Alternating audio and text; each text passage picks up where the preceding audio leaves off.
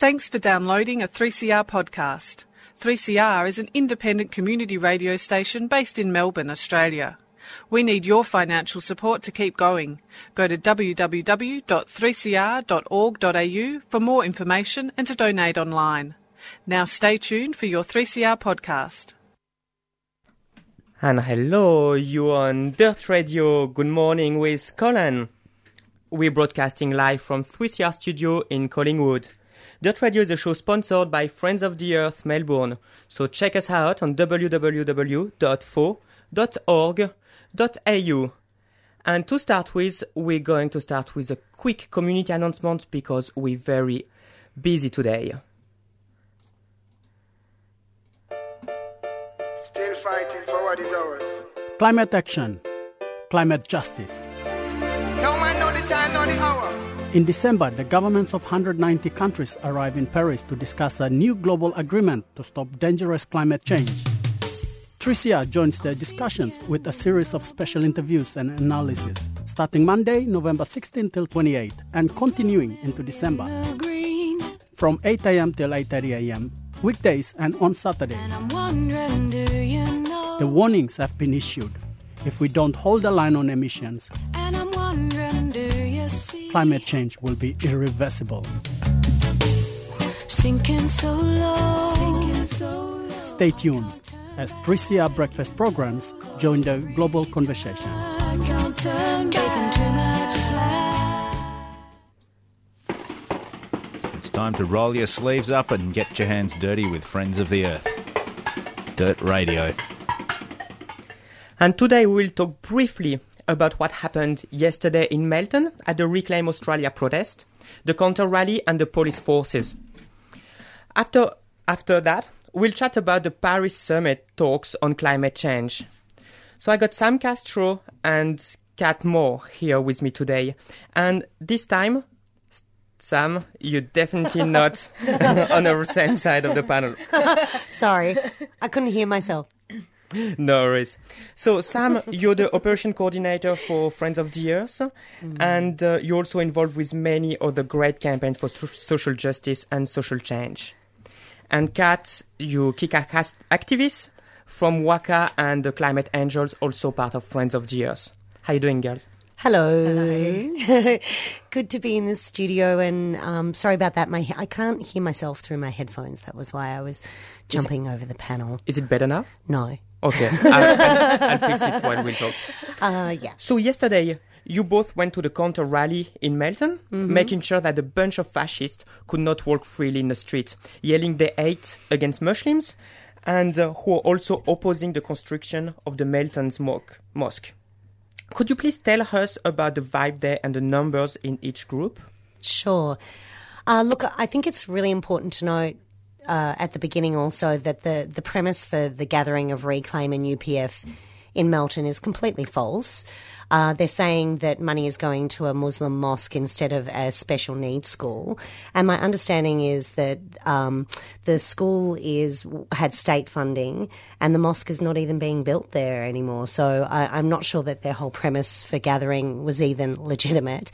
But of course, we've been working uh, with other groups, the anti fascist groups, around uh, not letting these people get um, a foothold in Victoria, and obviously other groups are working around Australia. So we went there for the distinct purpose to continue to push back against having hate speech and violence incited on our streets by a group of people that actually have fascist values. This is not just a group of racist, ignorant Australians. This is a group with fascist values. Their leader is not only a fascist but a misogynist, and they are very, very interested in gaining political power. Uh, and this this is not okay. This is not free speech. This is actually how we end up with places like 3CR being uh, having thugs walk through here, members of our, our own group WACA being punched on the street, women. Uh, I mean, these people are inciting violence, and the fact that the state government is not investigating their ties to neo Nazis is extraordinary. Uh, they're inciting violence, so that's why we went there. And there was many more of us than them. Uh, and it was a pretty uh, intense vibe, I thought. What did you think, Kat? Yeah, I thought um, there were. Yeah, it was interesting. They we a lot of us were quite separate, um, and the moments where it did kind of rile up a little bit were when the fascists came around behind the police lines, As they always as, do. as they do, and as they are allowed to do, Allowed and, to do, um, yes. and directly threatened members of the anti-fascist group. They, um, yeah, that came up and yelled at people, threw punches, uh, Yeah. tried to stab people with a flag. Yeah, and they threw beer cans. I mean, it was outrageous. Oh, really? Yeah. Because like the the Herald scam called a riot, which cost like two hundred and fifty thousand dollars. Did you see that? That was the riot, or No, any no. cops provocation, or There was a, what? Sorry, there was a riot. yeah, like the, I, I must have been looking the other way when the riot happened. We must have been having a, a, a glass of water while that was going on. Uh, no, there was definitely no riot. There were at least 700 police there. They had kettled the reclaim people early on in their little space. And there was, you know, huge lines between us. So um, the two sides couldn't come together in the formalities of the rally. But what the police enabled to happen, which is what they do every time these thugs come on the streets, is they did not patrol the perimeters. And so there were people from the UPF pretending to be locals and then moving in again onto the side of the anti fascist, anti racist crowd and creating problems. And, you know, what I would like to say is the most spectacular thing that I saw yesterday was the way that the anarchist groups worked together to protect the entire rally uh, for the whole time. And it was quite extraordinary. And I just want to say to anyone out there criticising anarchists for masking up at these rallies, UPF are identifying people, putting out death threats, inciting violence. We've seen it actually occur in real life. Yeah. And it makes absolute sense to mask up in the face of state brutality. The police were targeting every anarchist there. Um, so, you know, I just want to note that I really dislike that criticism because there are very practical reasons why you do that. Yeah, absolutely. Um, and these guys were amazing. They were they were doing the police's job. They were looking out for everybody while the police stood by and let these thugs move in. It was only um, towards the end of the rally where our group moved onto the street ready to march, and we were trying to prevent the uh, Reclaim UPF group from marching. Um, that the police realised that there was a whole heap of Nazis like coming in and smashing people, and they actually, for the first time ever at one of these rallies, I actually saw a whole bunch of RoboCops go and push back the Nazis on the other side that were trying to attack people. Um, so it's good to see that the police recognised where the violence was really coming from. yes. Um, but their treatment of the people within the rally was, you know, hyper vigilant, um, and particularly towards the anarchists who were doing an awesome job of community organising. Um, how many people in uh, Reclaim Australia rally do you reckon? Oh God, I reckon there was maybe two hundred of them Max, maximum. Two hundred. That's ridiculous. Ma- Maximum Between And- 100 and 200 throughout the Yeah, I mean, they kind of came and go. When we first got there, there was maybe 50 of them mm. and 100 of us. And by the time it really fired up, there was, what, at least 500 of us mm, and maybe 100, 150 of them, um, with 700 police protecting them and about Whoa. 20 horses. So, you know, uh, it's quite extraordinary that uh, the government continues to insist that this is an issue of free speech. This is not an issue of free speech. Not at all. This is an issue of really terrible right winged ideology being allowed to flourish. Uh, and it includes hate speech and violence. And it was very clear that day from, you know, the insults being shouted at us that this was not a rally that had anything to do with the local community in Melton. This was about them trying to pick a soft target where they thought they could actually gain a foothold.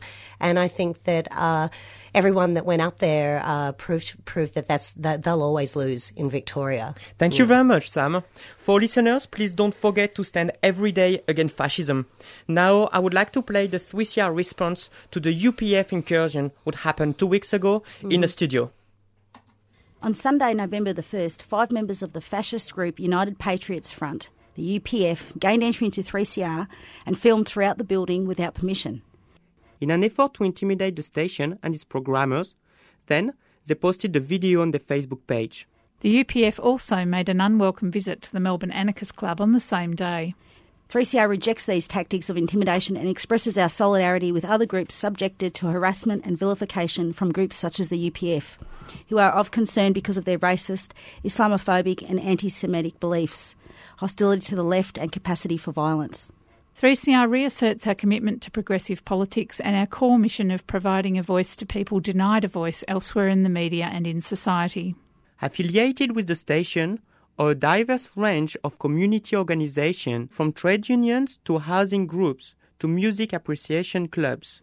We stand by our commitment to provide a voice for Muslims, newly arrived migrants, Indigenous people, unions, women, queers, the working class, people from culturally and linguistically diverse backgrounds, and people with a disability.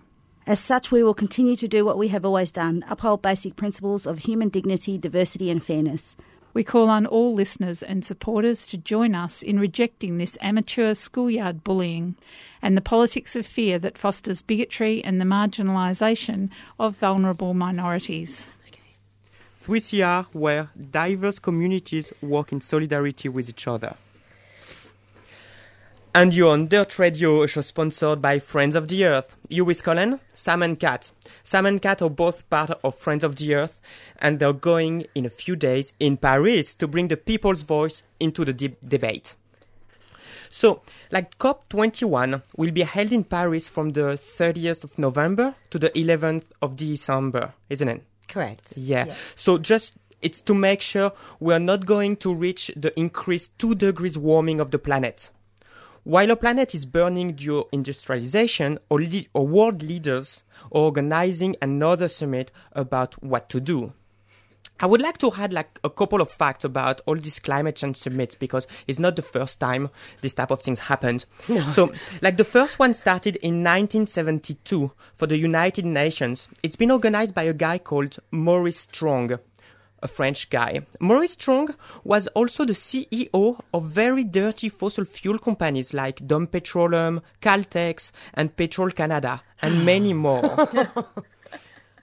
Today, COP21 is sponsored by a bunch of multinational companies hmm. who don't have the environment as their main interest, hmm. like GDF Suez, who turned their name into Engie. So, do you remember the Hazelwood fires last year that burned for 45 days and intoxicated the whole Latrobe Valley? Mm-hmm. Well, that's the company responsible for those fires and who refused to pay compensation. Also, EDF is Electricity de France. That's the world leaders in nuclear energy. So I reckon maybe Sam and Kat, you'll even find Coca-Cola handing out free samples around this COP21. so Sam, w- why is it important that people of the world go to Paris as well? Well, for the exact reasons that you just described, the United Nations has been working on this since 1972 in uh, serious earnest, probably for the last 23 years. Um, with the Rio summit, I think was the real beginning of the kick of climate change, global warming. Um, and these corporations are inside the tent. Uh, we are looking for solutions through the very entities that are killing the planet, that are also creating the circumstances for war. Uh, so now more than ever, it's important that we go there as community and show leadership and show that we understand what the issues are, we understand what needs to be done, and that we are not going there to beg the leaders to an, to achieve an agreement. We're going there to say you have failed us, you have co-opted yourselves and got in bed with these multinationals, and we're here to defy that and to actually tell you we're going to take control of this from now on, and you'll get left behind. So you know, I think it's it's really important, particularly when you you know the multinationals that you are talking about have direct links into Australia.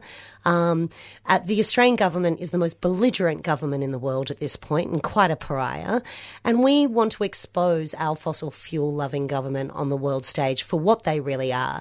And that is climate destroyers. They are contributing to the potential extinction of half the species on the planet, not to mention billions of displaced people. Uh, how can we not go and hold them to account? How can we not go and and try and find a pathway through, not for the leaders, but for the world's communities. Uh, it, it just, I don't. I don't know what else to do. What else? What else do you do at this point other than what, go? what are your direct demands? What are our direct demands? I guess the yeah, it's it's really just kind of saying, well, you know, we we need to be allowed, or we need to give ourselves the power to take control of this situation and do the things that need to be done to to stop the destruction of the planet. So, I mean, I guess from the from the world leaders' point of view, you know, stop, you know, get out of the pockets of the fossil fuel industries, stop funneling money into coal and gas and oil, and start putting the money that ta- comes from the people back into things that will ensure the survival of the people and of the planet. The the climate guardians, uh, the climate guardian angels on their website climax.org have a list of demands, specific demands that we are putting as a group going together to the world leaders. Uh, they're, they're quite detailed, so you can go online and read them. Uh, but the main one is exactly what Kat said. It, you know, we agree with most of the global community, like it's time to end fossil fuels. There must be a solid commitment to get off coal, to get off coal seam gas, to actually start investing in the renewable, sustainable technologies, number one. Um, secondly, you know, we need to find transitions to do that, mm. and we need to do it in a way where the corporations do, do not dominate control of the next resource energy phase of our existence. We want community empowered leadership. And we also want real understanding of the adaptation that is going to be required. And part of that is the United Nations, which has failed us again and again and again in achieving uh, an end to poverty, an end to war across the world. They need to recognize that there are going to be millions of displaced people as a direct result of wealthy northern countries using poor southern countries to generate cheap energy. So, what we need to do is recognize climate um, refugees. Now, I understand there is a call from these communities not to be called refugees. So, insert displaced person, you know, what, whatever the word is, there needs to be international recognition that people will need to flee their homes and they will need protection much like any other refugee. Um, and so that introduces the whole concept of, well, what, you know, look at the refugee situation at the moment. So I, I think that more so than the listed demands, because we don't think the leaders are going to do bugger all to achieve these things. The most important thing from my perspective is the understanding that these things are interconnected, and Paris should recognize that more than anything right now because Syria began with crop failure, climate impacts that created mass migration into cities, civil unrest, legitimate uprising that was then co opted. Um, the war on terror is very much about fueling resource wars. And we all know these things. Like everybody knows these things. And still, we pretend like they're separate. Uh, Syria is just such an uh, uh, extraordinary example of climate change and the war on terror merging together to create a cluster. Beep. um, sorry, it's 10, 10 a.m. in the morning, right? uh, you know what I'm thinking. Um, you know, so this is this is a very crucial point of understanding for us to get across in Paris that we can no longer separate climate change from the war on terror. And we need to recognize that uh, fueling terrorism is also fueling climate disaster because the US empire and its military are the biggest user of fossil fuels on the planet. Uh, there is direct correlations between the arms manufacturers and the big energy companies. Let's not pretend there's not. Uh, so, yeah, I, I'm hoping that what will come out of this. More so than demanding the leaders do anything, is a recognition by the global community we are building a movement that is like a super movement, right? It's beyond climate, war, refugees. It's the understanding of the complete interlinkage, which is we need system change on every level, from technological to financial to economic to social, cultural, etc. Yeah. Um, and I don't think that there's anyone under 60 that doesn't understand that, you know. Um, I think there are a lot of people over 60 in terms of baby boomer generation that are very attached to the material wealth they have gathered um, in one of the most destructive centuries that the world has lived in, uh, the 20th century. You know, so we need to also acknowledge that and really uh, ask ourselves what we're prepared to do to ensure that my children and my grandchildren can live without complete chaos, war, and climate disaster. Uh, and I don't care if that means Exxon goes broke. I don't care if that means Shell goes broke. It's, it's actually irrelevant because we're talking about ecocide and genocide. Regarding the the terrorist attacks that happen in Paris, because that's also like one of the, the major points. Um, the climate march has been cancelled by the police, Yeah. not by the organizers. So all the green groups in Europe and many around the world, like you guys, are still planning on going. Yeah. Yeah. What's your plans now? Well, it's almost more important than ever that we do turn up now because not mm. only are we voicing, you know, making ourselves heard and standing up about, you know, climate change and the ecocide that is coming out, but it's also about standing up against the suppression of our liberty and of our right of free speech. Hmm. So if we were to all stay at home now, we're effectively saying, you know, if you if if the government, any government tells us to sit down and shut up because of, you know, a security threat, that's fine. We'll do mm. it. Mm. We'll sit down. They can go and have their talks, and and we, you know we'll we'll just sit at home and watch it happen, and you know because there's the government says there's a security threat. Whereas if we we need to stand up, we need to be out on the streets, we need to make ourselves seen, and we need to let them know that we the people will not be silenced because the government tells us it's not safe to speak. Yeah. Well, what's really interesting about the way these laws are being used is that big football matches are still going ahead. All the open air night markets for Christmas in Paris are still going ahead. This is economic. We're talking about economic. oh, yeah. Oh, I'm of course, there's money involved. Yeah. what were we thinking? Um, so, you know, I don't think anyone is. Um, I, I understand the people of Paris are probably in shock, much as the people of New York were after 9 11. And that can make you agree to really crazy stuff. And I get that. And I think on retrospect, people that don't come out um, to march and to protest will look back and realize what actually happened and that they were in some sort of shock and ela- enabled themselves to lose their rights and be silenced at the most crucial time on the planet. Yes. Um, so, you know, I, I think it's delusional to think that this is about actually protecting protesters' safety. We all know this is about shutting down any opposition, any public force that may sway the delegation, that may expose them for the corrupted fools that they are. Uh, so I'm. I also feel that now it's more important than ever. And this is what happened after 9 11 to the anti capitalist, anti globalization movement. We had built a global movement that was tackling World Economic Forums every time they tried to get together to talk.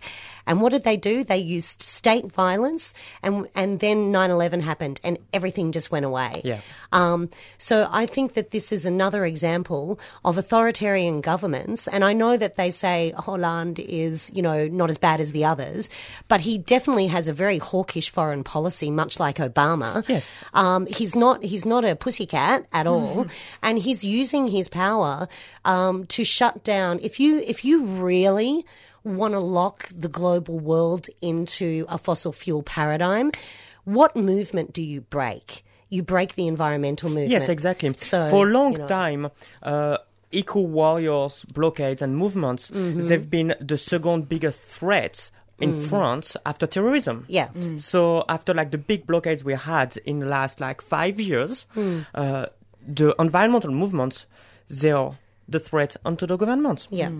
I just, I know we're nearly out of time, um, Colin. I just Yeah. want to get in one little thing about, Yeah, about why else we're going to Paris. We are carrying with us over 700, 800 letters f- ranging from, you know, grade threes to year 10, 11s from across Australia who have written letters or done artwork for us to deliver to delegates at, at the COP21 uh, and their voices are completely shut out of this as much as the Pacific people are. Everybody has been shut out of this now because of the terrorist threat. Uh, But we we made a commitment to the children of Australia that we would deliver these letters, including I'm taking my own daughter's letter uh, and picture. Um, and so we intend to try and still deliver those letters. And if we can't deliver them to the delegates, we will find a way to put them in public space so the people of Paris and around the world can understand that there is an entire generation of children that stand to um, have really quite bloody miserable existences because of the greed of multinational corporations and the attachment to power that goes with their political allies.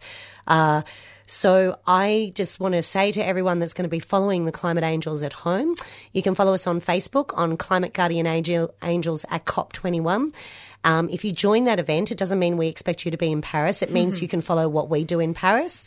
Uh, and it's really important that we have support because we are the only people, as far as I know from Australia, that are trying to deliver the voice of a generation that is completely locked out but will pay the highest price for our belligerence around climate change. I have a special question from Rebecca.